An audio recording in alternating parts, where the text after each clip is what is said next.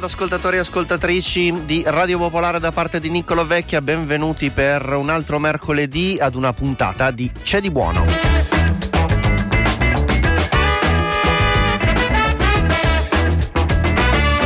Settimanale di cultura gastronomica di eh, Radio Popolare che anche per i prossimi 50 minuti scarsi, eh, dobbiamo eh, specificare questo, eh, si dedicherà eh, a raccontarvi un po' di storie che hanno a che fare con eh, tutto quello che ci piace mangiare e o bere perché ad esempio nella puntata di oggi partiremo parlando di una bevanda, una delle più amate nel nostro paese, una di quelle eh, di cui ci sentiamo soprattutto in qualche modo depositari in quanto italiani eh, di una eh, conoscenza che la riguarda, di eh, un'expertise anche che ci rende maestri nel mondo. Mondo Caffè, storia, consumo ed evoluzione di un'invenzione meravigliosa è il titolo del libro di cui parleremo tra poco con i nostri primi due ospiti che sono le due firme di questo libro appena eh, pubblicato, Andrea Cuomo e Anna Muzio che eh, saranno nostri ospiti per raccontarci quello che hanno voluto scrivere in questo libro che parte evidentemente eh, come si dice nel sottotitolo stesso dalla storia del caffè raccontandone eh, eh, appunto l'evoluzione e il consumo, ma che ha eh, tra eh, i punti di interesse anche eh, un approccio interessante, originale rispetto proprio a questo rapporto che c'è tra noi italiani e il caffè e si parla tra le altre cose di tazzismo. Che cos'è il tazzismo? Ce lo racconteranno eh, tra non molto Andrea Cuomo ed Anna Muzio.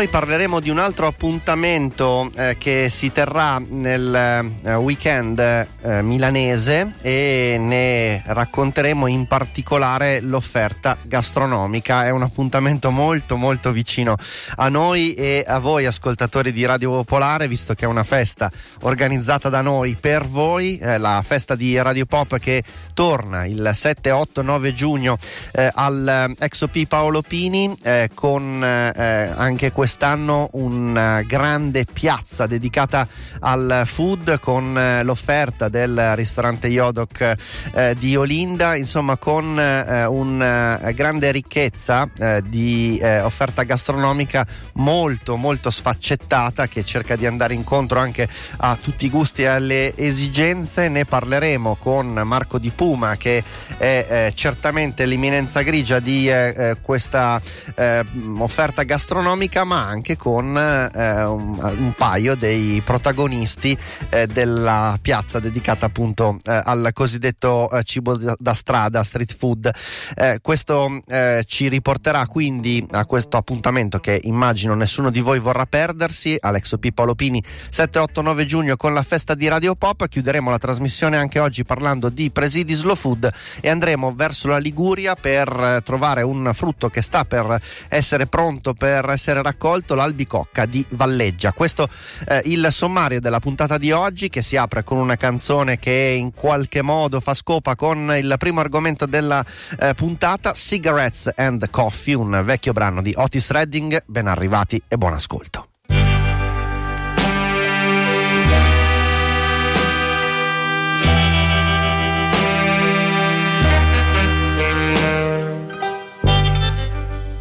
It's early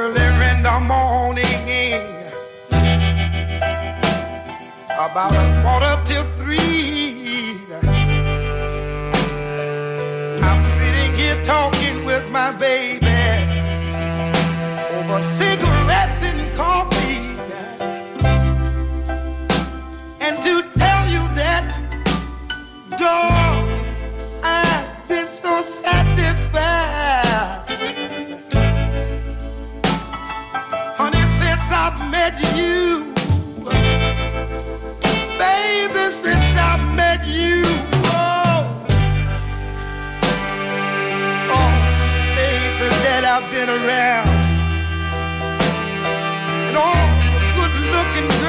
around me.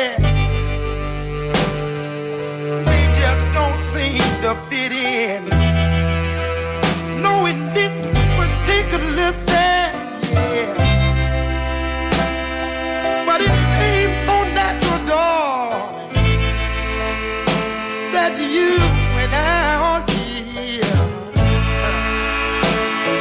Just talking over cigarettes and drinking coffee.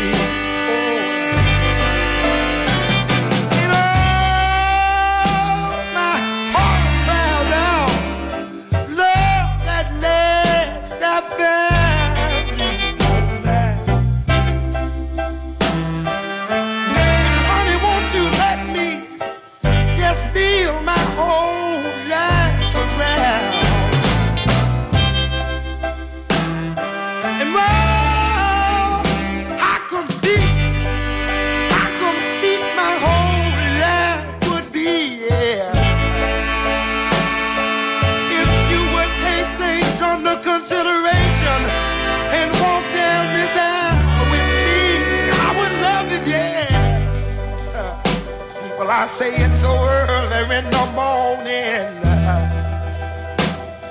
Ooh, it's a quarter till three.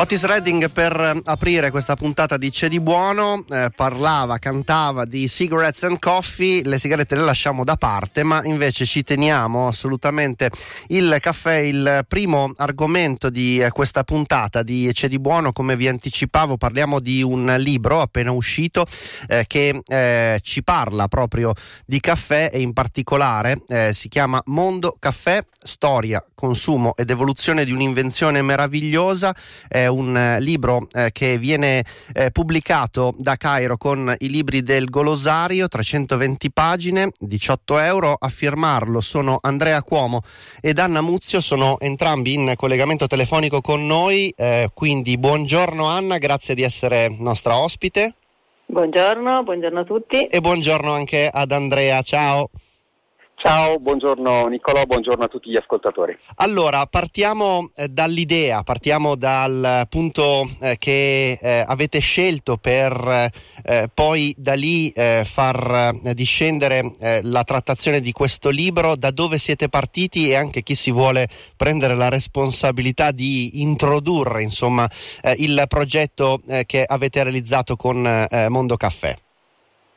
Allora, io parlo io, Vai, eh, Andrea prendo, mi prendo questo... ros- Sì, ehm, siamo partiti dalla considerazione eh, un po' trasgressiva per l'Italia che il caffè eh, italiano all'italiana non sia il più buono al mondo come oh, noi amiamo ritenere, Mhm. eh, perché eh, questa tradizione dell'espresso ha fatto da tappo alla diffusione sia della cultura di- di- di- dell'origine e della materia prima, ma anche eh, alla, mm, eh, così, alla- all'idea che il caffè possa essere consumato in eh, modi diversi da quello che conosciamo noi. Certo, certo, quindi eh, in qualche modo siete partiti anche poi da eh, una eh, storica del caffè. Ehm, ad Anna Muzio chiedo eh, di raccontarci qual è stato mh, il, il modo in cui avete voluto raccontare questa storia, che è una storia lunga ed articolata, e soprattutto anche in funzione di quello che ci raccontava Andrea, quali sono stati i, i passaggi secondo voi più importanti dell'evoluzione della storia del caffè? Ma allora, il caffè ha una storia assolutamente affascinante e, mh, così eh, ci è venuta questa, questa idea, prima di tutto il caffè è un migrante, è un prodotto, eh, è un migrante che ha avuto successo e quindi ci si è dimenticati che in realtà eh, è assolutamente un prodotto africano. Certo. perché eh, proviene dall'Etiopia, originario dell'Etiopia, è passato tramite Islam, in particolare tramite lo Yemen che per eh, centinaia d'anni è stato- ha avuto il monopolio, eh, arrivando via mare eh, da noi, eh, da Venezia fondamentalmente, e all'inizio tra l'altro era stato preso malissimo perché era considerata la bevanda del diavolo, eh, portava malattie, nessuno lo voleva. E poi è stato sdoganato da un papa che invece pare che lo apprezzasse molto e quindi è entrato nella nostra cultura, è entrato talmente tanto nella nostra cultura che eh, oggi lo, lo, riteniamo appunto un prodotto nostro e i sovranisti di casa nostra, Salvini, Meloni eccetera, eh, quando è arrivato Starbucks hanno gridato alla, all'invasione, all'invasione, all'invasione sì. è un tic però le palme certo. Piazza Duomo certo. eh, ti, faccio realtà... ti, faccio un'altra domanda Anna rispetto a, a, a, questa, a questa, storia nel senso che eh, certamente appunto eh, l'Italia è un punto eh, di, di, vista eh, interessante la, sua, la storia del caffè in Italia è sicuramente un tema che ci tocca molto da vicino però ecco nella sua eh, evoluzione nel suo eh, consumo ci sono eh, altri paesi che sono eh, nella vostra storia, nel vostro sguardo eh, particolarmente interessanti eh, nel raccontare il caffè?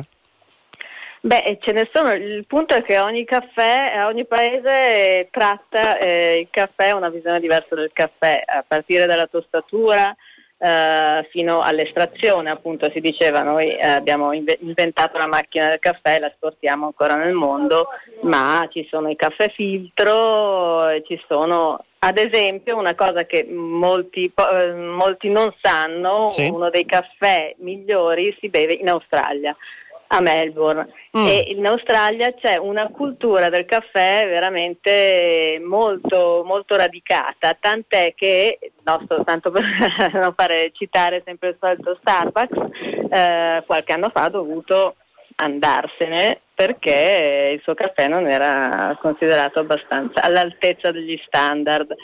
Eh, certo. Quindi insomma eh, c'è una cultura peraltro nata dagli immigranti africani, eh, italiani eh, che hanno portato la macchina del caffè, hanno portato l'espresso e poi però lì la storia si è evoluta e quindi certo.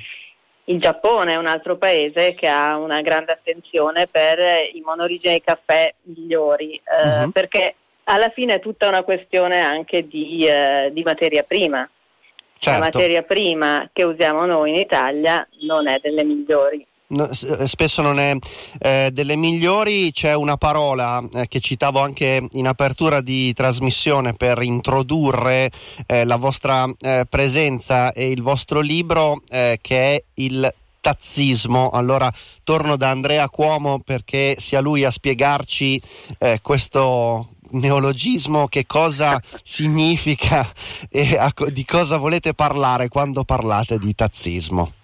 Allora, tazzismo è una parola che ho inventato io per definire Te quella ne prendi forma tutte di... le responsabilità. Sì, cioè. sì, sì, no, assolutamente. Spero che entri nel vocabolario tra qualche anno per, per, definire quell'atteggiamento un po' discriminatorio, naturalmente scherzosamente discriminatorio, certo. che noi italiani abbiamo nei confronti di chiunque eh, beva il caffè eh, in modo diverso dalla, dalla, eh, da come lo con- concepiamo noi e anche con tazze diverse, perché noi italiani quando vediamo qualcuno bere un caffè in una tazza grande, ad esempio, pensiamo immediatamente che sia un beverone, una ciofeca, un'acqua sporca, tutte quelle definizioni sì. spregiative. Eh, stesso, la stessa definizione di am- caffè americano che noi italiani eh, amiamo molto, eh, è un po' dispregiativa, eh, quando invece gli americani hanno una grandissima cultura del caffè anche loro, e, e, e in fondo noi la decliniamo con un, to- con un, tono, cioè tutto ciò che non è italiano è caffè americano, è la stessa cosa ed è qualcosa che non entra nel nostro radar. Da qui la parola razzismo, che è una definizione scherzosa, ma che un po', un po' tira anche le fila di tutti i discorsi che abbiamo fatto anche sul modo in cui il caffè diventa argomento di discorsi sovranisti e di discorsi che in teoria nulla avrebbero a che fare con una bevanda così fantastica. Ecco, eh, in questo senso ti eh, eh, chiedo, eh, Andrea, di eh, darci anche qualche esempio di quelli che possono essere eh, dei caffè dal nostro punto di vista non ortodossi, ma invece estremamente interessanti per una filologia del caffè e una eh, possibilità di assaporarlo in maniere diverse ma non per questo meno buone. Allora, ci sono varie, varie, vari aspetti che vanno tenuti in considerazione. Intanto, come diceva prima Anna, la materia prima. La materia prima eh, deve essere di alta qualità e spesso nell'espresso non finisce la materia prima eh, di migliore qualità per tutta una serie mo- di motivi. Eh, seconda cosa, il grado di tostatura, noi italiani siamo abituati a una tostatura estrema, ma eh, tostature più leggere eh, favoriscono la, eh, aromi ehm, molto più ricchi perché non, ti, non, ci dimentichiamo che il caffè ha il doppio, più o meno il doppio del, dei profili aromatici e organolettici del vino, eppure noi il vino lo consideriamo eh, tutta la sua ricchezza eh, organolettica e il caffè invece eh, ci piace l- l'odore di bruciato e poco altro. E terza cosa ovviamente la, est- la forma di estrazione, eh, noi eh, con, insomma, abbiamo capito anche mh, informandoci, girando il mondo attorno, appresso al caffè, che estrazioni eh, lente, ad esempio estrazioni a filtro, alle volte hanno la capacità di tirare fuori gli aromi più delicati, più leggeri, più floreali, più fruttati ehm, che l'espresso alle volte non riesce a, a esprimere. Questi sono i modi eh, alternativi, naturalmente ci sono tante varietà, tante differenze, eh, chi legge il libro può scoprire tutti i modi eh, di eh, bere il caffè, anche certo. i momenti diversi, i momenti diversi, perché è ancora una questione di momento e di occasione, così come nel vino noi siamo oramai abituati a pensare che c'è un vino per ogni occasione, per ogni abbinamento, per ogni situazione, per ogni umore, eh, non possiamo pensare che il caffè sia uno e sia uguale per tutti in tutti i momenti. Ritornerei da Anna Muzio per eh, chiederle eh, qualche parola in più sull'argomento materia prima che mi sembra centrale, molto interessante eh, rispetto a quello che appunto avete scelto di raccontare eh, per eh, forse fare anche un po' di far crescere un po' la consapevolezza di chi leggerà il vostro libro eh, su come orientarsi e come scegliere eh, una materia prima particolarmente interessante. Cosa possiamo dire su questo, su questo argomento, Anna? Allora, questo argomento è sconfinato naturalmente, certo. come diceva Andrea, eh, il caffè in realtà è come il vino, quindi a seconda di, della tipologia e a seconda di dove viene coltivato eh, può dare degli, degli aspetti completamente diversi. Ma partirei da, uh, dalle due anime del caffè, perché ci sono due tipi, grandi tipologie del caffè che sono l'arabica e la robusta. L'arabica uh, è il caffè considerato più pregiato, uh, la robusta è quello un po' da scarto, quello che si usa, cioè da scarto, da, da, da taglio quasi, insomma, quello che si usa appunto nelle miscele, si usa per i caffè. Mm, diciamo più o meno pregiati, quelli okay. industriali. Ecco. E, vabbè, il caffè, come dicevamo, nasce nel, in Etiopia e in Etiopia ci sono ancora addirittura delle, delle tipologie spontanee eh, che crescono spontaneamente e da lì tutti i caffè vengono da lì. Eh, uno dei più, eh, più noti sono tutte arabiche naturalmente, una delle più eh, così, eh, note è la Geisha, che peraltro è una, un paesino dell'Etiopia uh-huh. che è stata esportata poi in Centro America, soprattutto a Panama, e viene considerato uno dei caffè migliori del mondo. Eh, quello della finca Santa Esmeralda, per dire, eh, è stato venduto in una caffetteria di San Francisco, una tazza a 65, a 65 dollari sono, sono eccellenze come certo. sono nel vino, ci sono anche nel caffè. Eh, poi a seconda ci sono anche delle grandi, grandi aree, insomma ehm, il caffè africano eh, tendenzialmente è più uh, fruttato, è più acido, eh, cosa che a noi italiani che non siamo abituati sembra una cosa negativa ma in realtà è positiva, i caffè sudamericani eh, o centroamericani sono, hanno più note di cioccolato e hanno delle più floreali. Eh, certo, certo. A chi come fare? Affidarsi a magari a uno di quelle caffetterie che ti propongono non un caffè ma tanti caffè. Eh, peraltro anche stagionali, perché una cosa che io eh, devo dire che non, non, non, avevo mai pensato prima di scrivere il libro è che il caffè comunque ha una stagionalità e eh, a differenza del vino mh, l'invecchiamento non gli fa bene, anzi deve essere consumato eh, entro tre mesi dalla tostatura, quindi certo. dipende anche, ha una stagionalità anche sua ovviamente. Eh, l'ultima cosa che chiedo in questo caso eh, ad Andrea eh, Cuomo, tornando al rapporto del nostro paese eh, con eh, il caffè e eh, al tema del tazzismo, molto recentemente, insomma qualche giorno fa c'è stato anche un po' di discussione riguardo di una trasmissione televisiva di inchiesta che si chiama Report ovviamente e che ha parlato di caffè e della sua qualità spesso non eccelsa nel nel nostro paese. C'è dal vostro punto di vista un'evoluzione però di questo, di questo tema? Si vede in qualche modo una consapevolezza maggiore eh, negli ultimi anni anche da parte degli italiani rispetto alla qualità del loro caffè espresso? Qualche segnale di, di miglioramento c'è, eh, non solo perché nella puntata di Report si notava che rispetto a qualche anno fa negli stessi bar si beveva una, eh, un caffè leggermente migliore, eh, sta crescendo la consapevolezza grazie all'azione anche di Starbucks, l'abbiamo citato ma non va demonizzato assolutamente, mh, mm, a, comunque alle volte ci vuole, vuole l'intervento di grossi eh, attori per, per, per, ottenere determinati risultati, ma ci sono anche tanti piccoli eh, torrefattori eh, e anche tanti baristi appassionati che nelle specialty of coffee house che oramai piano piano lentamente si stanno diffondendo in tutte le città italiane eh, fanno cultura e alzano l'asticella. È quello che sta succedendo quello che è successo con il vino quello che succede anche con l'alta cucina. Gli esempi e l'avanguardia poi piano piano alza il livello e costringe tutti a, a, migliorare il livello del caffè. Per cui noi pensiamo, speriamo che tra qualche anno in Italia si berrà un caffè migliore e speriamo di essere tra i primi ad aver raccontato questa nuova, questa nouvelle vague diciamo, del, del caffè. Eh, una cosa di cui non abbiamo parlato, eh, lo, la cito soltanto io in chiusura, è che eh, nel libro troviamo anche delle ricette di eh, alcune delle firme eh, più prestigiose della gastronomia italiana, eh, da Nico Romito a Massimiliano Laimo fino a Davide Oldani, dei cocktail ideati da bartender italiani che utilizzano il caffè come ingrediente. Mondo Caffè è il libro di cui abbiamo parlato, Storia, consumo ed evoluzione di un'invenzione situazione meravigliosa, eh, ce l'hanno raccontato le due firme Andrea Cuomo ed Anna Muzio che io eh, ringrazio molto e buona giornata, grazie di essere stati con noi. Grazie, grazie. a te Nicolò grazie agli ascoltatori. Eh, grazie. Noi, noi proseguiamo, grazie, proseguiamo con la nostra trasmissione. E tra poco, tra poco parliamo eh, di eh, quello che succederà all'Ex OP Paolo Pini 7-8-9 giugno, la festa di Radio Pop, dove si mangia tanto e bene.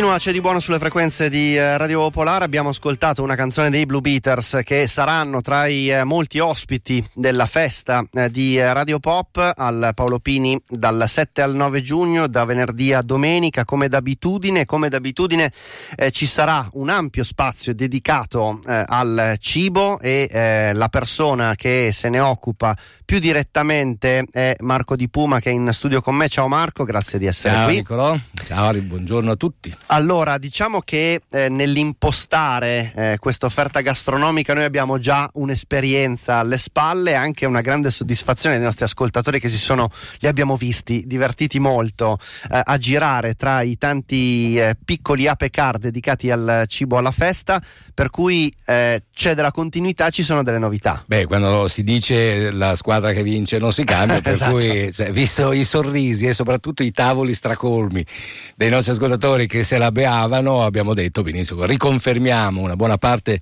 dei- de- degli street fooder, come si dice. Sì. Eh, Io preferisco continuare a chiamarli cibo alla strada. E eh, abbiamo poi alcune nuove entrate, Uh-huh. eh, sono 23 quindi dovrebbe esserci e in quantità e in qualità e in varietà un'offerta degna dei nostri, dei nostri ascoltatori. Eh, abbiamo cercato di dare anche quel giusto spazio a Sì. chi intende cibarsi in modo eh, per loro più sano, per noi meno gustoso, ma insomma i vegani. Ci sono I anche vegani ci sono. ci sono delle proposte che vanno incontro a chi preferisce Ci un'alimentazione mancherebbe- alternativa. Ci mancherebbe altro e quindi abbiamo uno dei v- du- 22 eh, punti di ristoro che produce eh, panini e quanto altro, tutto quanto vegano. Certo, Poi, poi ne abbiamo degli altri, adesso in onda, abbiamo, in onda ne abbiamo, lo abbiamo. Esatto, infatti, Thomas. eh, No, Ma- Mattias, Mattias, Mattias, Mattias, Mattias. eh, Scusami Mattias, ma c'è- sono 22 che sto leggendo l'elenco. Si è confuso, e vado, mi va insieme la vista. Eh, Mattias, eh, intanto la, la prima cosa che eh, ti chiedo per darti questa opportunità, visto che Marco faceva riferimento anche se un po' sotto i baffi eh, al fatto che per qualcuno eh, l'alimentazione vegana vegetariana potrebbe essere meno golosa di altre, eh, con Bop voi invece offrite panini estremamente golosi. Facci venire fame. Sì, Adesso, però se gliela metti così eh, già, c'è già la risposta. Però Mattia e anche agli ascoltatori vuol dire che io mi cibo a mezzogiorno in un piccolo ristorante qui vicino vegano, quindi eh, mi rendo conto che può essere gustoso, ma come diceva Nicola giustamente, facci venire l'acquolina in bocca, sono anche già le 11. Esatto. No, da noi, nostra, nostra cucina eh, è proprio fatto anche per quelli che non sono i vegani, non sono i vegetariani, ma per tutti, questo è il nostro obiettivo, quindi deve essere eh, non solo sano e, e- e buono, ma anche molto gustoso e in più la sostenibilità per noi è molto importante, ma inizia tutto da un panino che è un pa- una pita, un pane arabo che Sì. prendiamo proprio dal forno prima di servire e poi viene riempito con abbiamo 3-4 scelte, non siamo ancora sicuro, ma uno di, di quelli forti è il bob fagioli, si chiama così. Ehm, sono piccole polpette croccanti di fagioli toscanelli che prendiamo da una piccola cascina in Toscana e quelli Sì. vengono trasformati in polpette eh, di fagioli fritto al momento, quindi sono anche belle calde e poi lo serviamo dentro il nostro panino con una crema di fagioli borlotti eh, isolata di valeriana, eh, verdure in agrodolce e c'è una salsa di barbabrito, veramente molto buona. Non so perché sei entrato improvvisamente in un imbuto, però ti consiglio di uscirne, non è comodo starci dentro. Eh, Ah, ecco, Ecco, bravo. così è meglio. Meglio, molto meglio, vedi che uscire dall'imbuto è servito. Eh, eh, diciamo che credo tu ci abbia già fatto venire fame, però se vuoi fare anche un altro esempio, poi ti salutiamo. Poi siamo- non siamo esclusivamente vegani perché abbiamo Mhm. anche la scelta vegetariana, prendiamo la nostra parmigiana Sì? che facciamo un po' più leggero che al solito, visto che non è fritto la, la melanzana. Ok, è ma fatta al forno? cotto al forno, esatto. Mm. E proprio quello viene messo con un po' di grana, salsa di basilico e anche l'insalata di valeriana dentro il panino. Anche quello è molto buono e eh, molto estivo già. Bene, bene, bene, bene. Se- non mi ricordo se tu non hai però l'ape car. No, abbiamo un food truck grande. Un food truck grande, beh, quindi sei visibile, sei visibile. Esatto, molto colorato e si chiama Bob. Perfetto, poi tra l'altro quando sono lì fate le domande perché avete notato che l'accento non è propriamente locale, perché c'è anche una bella storia da raccontare, ma la racconterai a chi si mette in fila, tanto Esatto. per passare il tempo. Grazie. Esatto, esatto, grazie a voi. Ciao, Ciao, Matt, ciao, ciao, Matt. ciao, ciao. grazie. E eh, dal vegano e vegetariano, eh, secondo me possiamo passare invece a chi utilizza una materia prima ehm, straordinaria e che è un po' eh, una lingua comune di tutto il Mediterraneo, perché il polpo Eh, lo si certo. mangia un po' dappertutto, dalla, dalla Grecia alla Spagna, l'Italia, fino a passare eh, ai paesi arabi che si affacciano sul Mediterraneo. E chi si occupa di tutto questo? Ma di tutto questo si occupa Saverio, che dovrebbe essere in linea. Saverio, pronto Saverio? Dovrebbe essere linea. Ci sei Saverio? Allo, allo? C'è- Qualcuno c'è? Save- eh, c'è, ancora, c'è ancora Matt, ma Saverio, mi Saverio sa non che si è più. perso. Vabbè. Strano perché era lì, era lì, guarda, Eh, vabbè, si è perso. Adesso Pazienza, lo, lo ci- richiamiamo. proviamo a richiamarlo. Intanto racconto che eh, Pantura si chiama il suo luogo di ristoro. eh, anche lui ha un piccolo traxi, mi ricordo, perché è stato con noi nel 2016, eh, l'anno scorso però non c'era ed è tornato per nostra gioia, perché mi ricordo che era uno dei posti più eh, frequentati. Eh, come dicevi tu, polipo, polipo alla piastra con eh, poi mettere le bruschette piuttosto che altri panini. eh, intanto che eh, eh, Nicolò fa, tenta di eh, ricontattarlo, l'abbiamo preso? L'abbiamo preso. Saverio, Lo, lo mettiamo, lo mettiamo subito in onda, un attimo solo. eccoci qua, Saverio.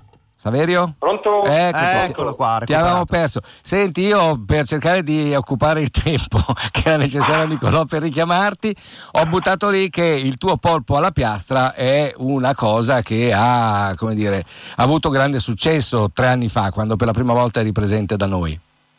Esatto, certamente.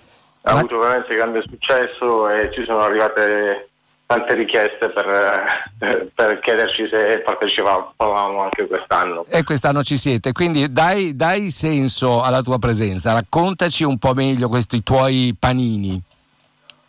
Sì, eh, questi panini, eh, vabbè, a parte che sono una ricetta eh, semplicissima, eh, che nasce appunto dalla tradizione che si ha delle, insomma, delle città che sono vicine a Bari, in Puglia, eh, dove appunto è tradizione mangiare il panino col polpo arrosto, nelle sagre di paese Certo. o per strada eh, ci sono appunto queste- questi baracchini che arros- eh, fanno il polpo arrosto e lo mettono nel panino così semplicemente. Sì. Quindi noi abbiamo recuperato un po' questa tradizione eh, appunto pugliese eh, che appunto è anche la nostra regione d'origine eh, l'abbiamo portata qua a Milano dal 2015. Eh, quindi questo panino è molto, è molto semplice, viene- il polpo viene prima allestato, così raggiunge eh, una morbidezza eh, veramente sensazionale. Eh, dopodiché, una volta tagliato, viene piastrato leggermente per dargli un po' quel sapore appunto di, di abbrustolito e un po' di croccante esterno e messo in un panino eh, fatto di semola rimacinata di grano duro che viene sempre da Altamura, eh, quindi croccantissimo con poca mollica. E il- bagnato il, il polpo viene anche eh, passato in un pinzimonio di prezzemolo, olio, limone. Eh, ma basta, basta così perché sto già Wow. addentando l'avambraccio di Nicolò, che non è neanche molto gustoso. No, infatti, no, no, molto meglio il polpo. Senti, oltre al polpo c'è qualche altra specialità dal tuo Sì. track? Quale? Diccela e poi ti lasciamo. Ovviamente. Sì, sì, eh, essendo appunto di Altamura portiamo, facciamo arrivare qua il pane, Il che pane, è un, eh, il pane DOP di Altamura, appunto una DOP, la prima DOP eh, per quanto riguarda i prodotti da forno avuta in Europa. Eh, e quindi fa- faremo anche altri tanti tipi di bruschette eh, preparate tutte al momento, quindi col pane sempre profumato, caldo e croccante Vabbè. e con eh, aggiunta di tantissimi ingredienti come la Basta, mozzarella, basta, basta, vanilla. basta Saverio. Va bene. È in difficoltà, in difficoltà bene, Marco, perdonaci. Senti Saverio, grazie. Quindi venerdì, venerdì da venerdì Sì. sera fino a domenica notte continuerai insieme a tutti i tuoi colleghi a sfornare queste buone cose. Grazie. Sì, questa è buona cosa. Grazie a voi. Ciao. A venerdì. Ciao, Ciao, ciao, ciao, ciao. Saverio di Pantura. Abbiamo l'ultimo ospite che è eh, per certi versi un po' un ideologo, una specie di veterano. Sì, Un- poi Basilio è Basilio di Ape Bedda, è un nostro ascoltatore da tempo, eh, ci ha anche molto aiutato a, a mettere insieme questa- questo gruppo di eccellenze eh, di cibi di strada. Buongiorno, buongiorno Basilio. Buongiorno a voi, a tutti gli ascoltatori, anche agli amici Mattias e Saverio che fanno delle cose buonissime. Ecco, tu le fa- di- dici invece le tue cose buonissime. Tu sei famoso oramai in Italia e nel mondo per il pane cunzato. Che cos'è il pane cunzato? Perché c'è qualcuno che ancora non lo sa, eh, perché non ti ha mai incontrato sulla sua strada, ma adesso è successo. Cos'è? Se permettete però, eh, data la cadenza milanese, visto che sono cresciuto qua ma sono Sì. siciliano, ho sentito l'austriaco, il tedesco e il pugliese, vi posso parlare un po' con l'accento siciliano. Eh, certo, Puoi fare quello un po' che di, vuoi, Un po' di sì. colore, va bene, vai. Allora, il pane cunzato si chiamava ai tempi un pane da disgrazia, perché era nato in tempo di crisi e si faceva eh, col pane fatto in casa, con l'olio, eh, l'origano eh, e poi la colatura, tra virgolette, di acciughe, cioè si, si faceva sentire il profumo Certo. del mare. Poi ovviamente si è evoluto e quello che noi facciamo, quello classico, è con dove il mare incontra la terra e quindi ci sono i pomodorini freschi di Pachino, noi usiamo il ciliegino, poi il primo sale, il semistagionato ragusano, le acciughe di sciacca, i capperi di Pantelleria e l'origano di Pantelleria, praticamente e, e anche i pomodorini secchi di Pachino. Quindi il nostro è, è un'esplosione di, di- di- di sapori del Mediterraneo e quindi siciliani, ho perso la, la cadenza, è, un- è proprio, è proprio siciliano. Anche ah, si è perso le radici. Anche tu ti sei ingolosito parlando dei tuoi stessi, dei tuoi stessi panini. Oggi, se dovessi consigliare un eh, panino oltre a quello classico, diciamo, eh, che viene offerto da Apebedda, che cosa consiglieresti? Allora, noi, noi facciamo anche quello vegetariano, vegano, che è quello con la caponata di melenzane, con la foglia di menta, eh, nella versione vegana. Nella versione vegetariana ci mettiamo anche la ricotta infornata messinese. Poi ne facciamo uno con i filetti di sgombro, eh, con un patè mediterraneo che è fatto anche questo di pomodorini secchi, tritati fini fini con acciughe, capperi, olive, origano. E, dopo- eh, e dopodiché facciamo anche quello con la carne, in questo caso eh, quest'anno, l'anno scorso avevamo portato il suino nero dei Nebrodi, quest'anno portiamo sempre dal, dal messinese la salsiccia fresca eh, col finocchietto selvatico fatta alla piastra Wow. con una scorta d'arancia. Niente male, scorta d'arancia. niente male. Meraviglia. Ricordo un po' a tutti, a te, ma a tutti gli, i cuochi di strada e lo diciamo a tutti i nostri ascoltatori, noi abbiamo pregato tutti di eh, riuscire a concepire un loro prodotto che però rimanesse come costo all'interno dei 5 euro, questo per dare possibilità anche a chi magari viene con 5 figli e comincia a diventare una Esatto, spesa, certo. mentre così può sfamarsi comunque bene, comunque con prodotti di eccellenza, ma a dei prezzi diciamo più popolari. E non ti chiedo qual è, so che lo stai facendo, lo stai progettando. Sì. Saremo- Sì. sarà una sorpresa per tutti quanti Esatto. noi. Bene, Portiamo anche gli arancini in questo caso. volevo Ah, bravo, bravo. anche- eh, esatto, in questo caso appunto per un discorso un po' più popolare, anche andare incontro ai bambini, perché comunque ai bambini Certo. piacciono le arancine. Eh, porteremo, porteremo le arancine e anche in quel caso due versioni, quello classico eh, con il ragù, con i Sì. piselli, diciamo l'arancino classico, Sì. e poi quello per i vegetariani alla norma, quindi con, con le melenzane. Bellissimo. Stupendo. Eh, ricordiamo anche che Basilio sarà all'ingresso del campo sportivo quando la sera ci saranno i concerti.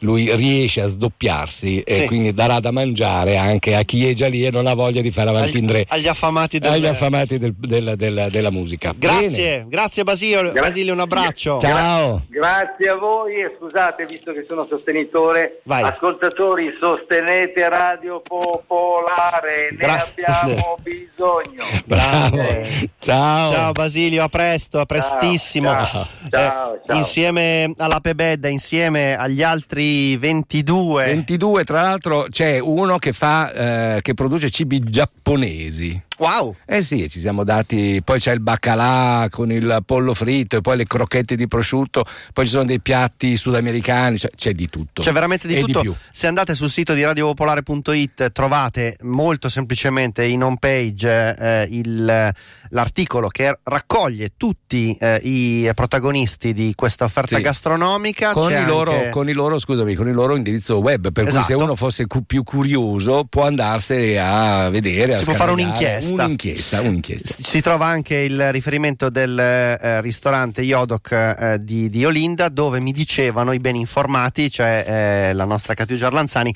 che do- dopo una certa ora fanno anche la pizza con eh, impasto di lievi- mh, lievitato con, eh, pasta, madre. Sì, sì, sì. cui- Loro produrranno soprattutto panini e sono piazzati un- appena appena fuori dal grande slargo dove ci sono tutti quanti gli altri, quello che noi chiamiamo la cisterna, cioè è proprio di fronte allo studio di Radio Popolare, ma si rendono visibili e poi dopo che uno assaggia quei panini ci torna. Ricordiamo per l'ultima cosa che eh, tutte- tutti gli scambi commerciali all'interno della festa verranno regolati eh, non con i mini bot eh, che non ci piacciono, ma invece con eh, gli RP, eh, carta moneta eh, che viene scambiata uno a uno, un euro, un RP, tutti i prezzi saranno quindi arrotondati all'RP e voi potete cambiarli entrando, se ve ne rimangono alcuni in tasca, uscendo dalla festa potete eh, Ricambiarli. soltanto però all'interno della festa. Se ve li dimenticate in tasca, li tenete per ricordo e sarà un bellissimo ricordo.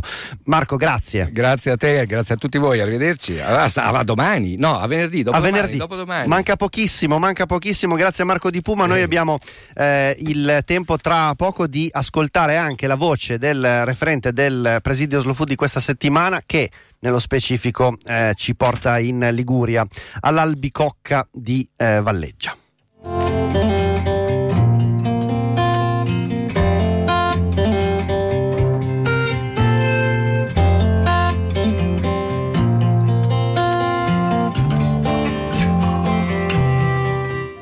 C'è di buono sulle frequenze di Radio Popolare anche questa settimana. Ci occupiamo di un eh, presidio slow food italiano. Questa volta, eh, muovendoci nello stivale, arriviamo eh, a Valleggia, ehm, in provincia di eh, Savona. Eh, il nome della località è della produzione di un'albicocca eh, che eh, ci viene raccontata dal referente dei produttori del presidio dell'Albicocca di Valleggia. Eh, lui è Giacomo Traverso. Come prima cosa, buongiorno e grazie di essere con noi.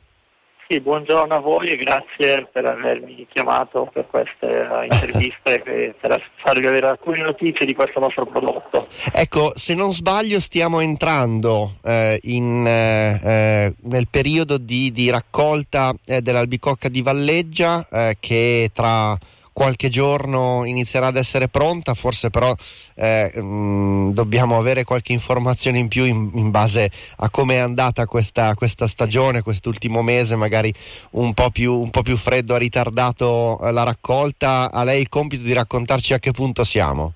Sì, assolutamente la, la raccolta di questo frutto della picocca valleggia è concentrata in 15-20 giorni che va dalla metà di giugno fino ai primi 10 giorni di luglio. Mhm. Poi dipende molto dalla, dalla stagionalità, dalle condizioni climatiche. Certo. Eh, per esempio quest'anno siamo un pochettino in ritardo. Mhm.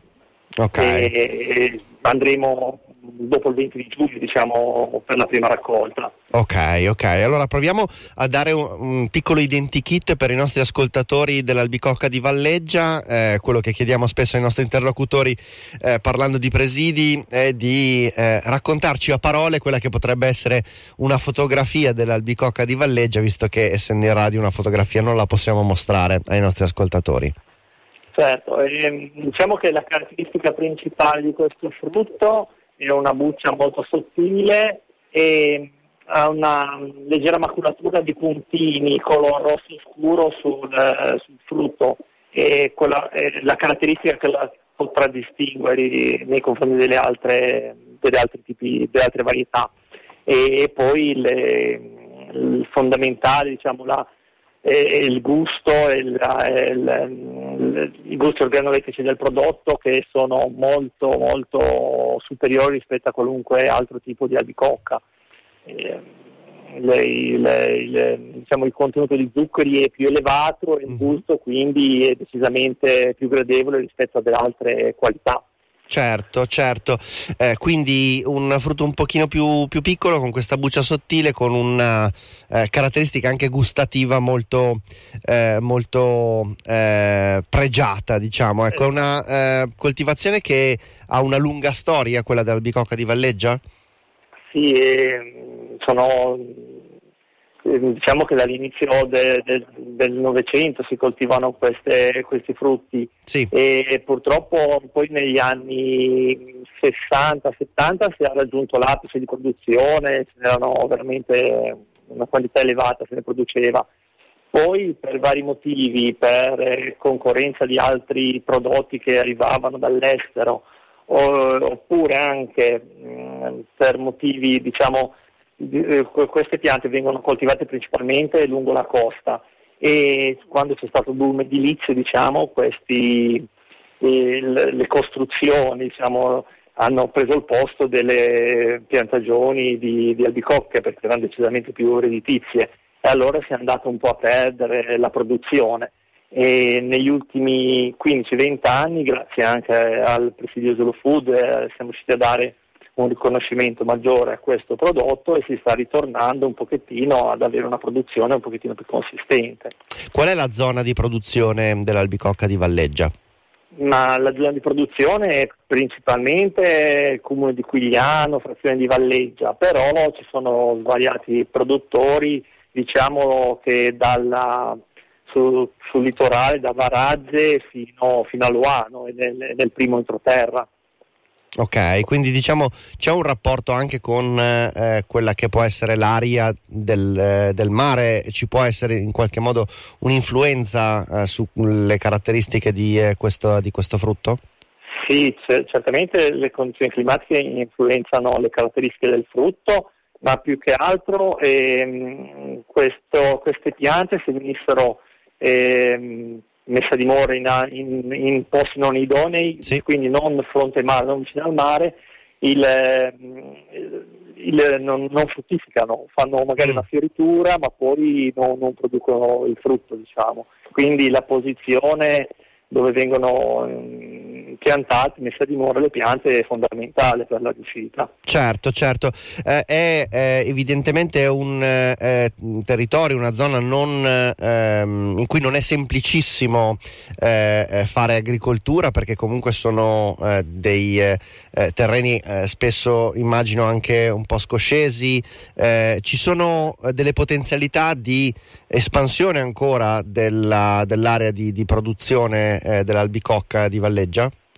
È, è, difficile perché comunque l'areale, come abbiamo detto, è quello che va tra i comuni di Valaggia e Luano, primo interterra e come diceva lei sono eh, zone mh, difficoltose per coltivazione, sono tutte fasce, tutte zone collinari. Uh-huh. e mh, le, le, le, aziende poi che si occupano di questo prodotto sono tutte aziende familiari, quindi piccole e con giusta conduzione familiare.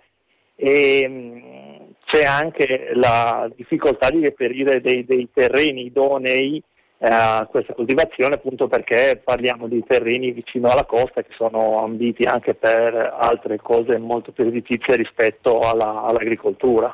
Certo, certo.